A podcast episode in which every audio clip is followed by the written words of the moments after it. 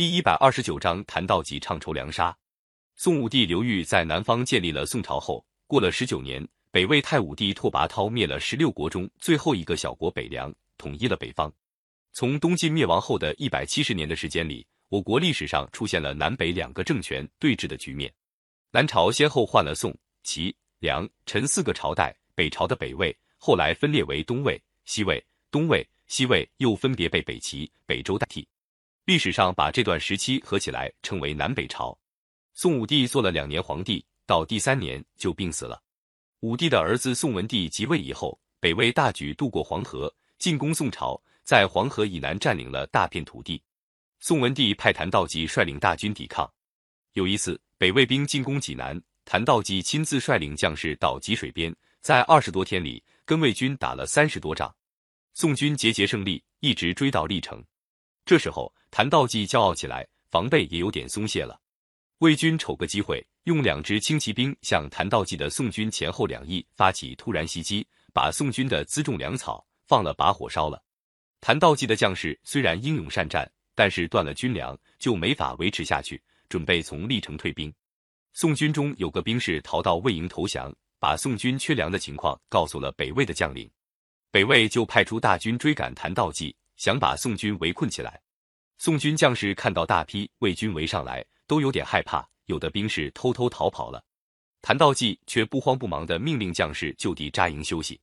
当天晚上，宋军军营里灯火通明，谭道济亲自带领一批管粮的兵士，在一个营寨里查点粮食。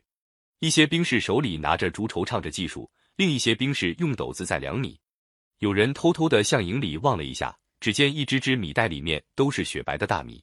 这个消息马上被卫兵的探子听到了，赶快去告诉魏将，说谭道济营里军粮还绰绰有余，要想跟谭道济决战，准是又打败仗。魏将得到情报，以为前面来告密的宋兵是假投降，来诱骗他们上当的，就把投降的宋兵杀了。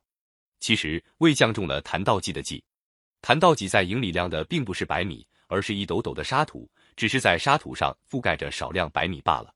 到了天色发白，谭道济命令将士带盔披甲，自己穿着便服，乘着一辆马车，大模大样地沿着大路向南转移。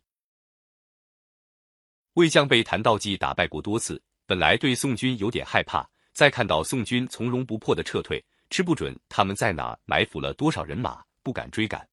谭道济靠他的镇静和智谋，保全了宋军，使宋军安全地回师。以后北魏也没敢轻易进攻宋朝。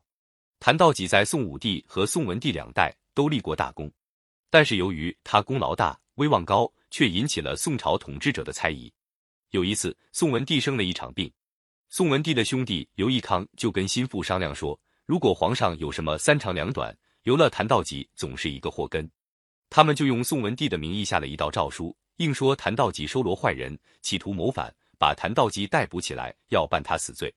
谭道济在他被捕的时候，气得瞪圆了眼，愤怒的目光像要喷射出火焰来。他恨恨地把头巾拉下，摔在地上，说：“你们不是在毁坏自己的万里长城吗？”谭道济终于被杀了。这个消息传到北魏，魏朝的将士都高兴地互相庆贺，说：“谭道济一死，南方就没有叫人害怕的人了。”后来，宋文帝也很后悔。有一次，北魏的大军打到江北的瓜埠。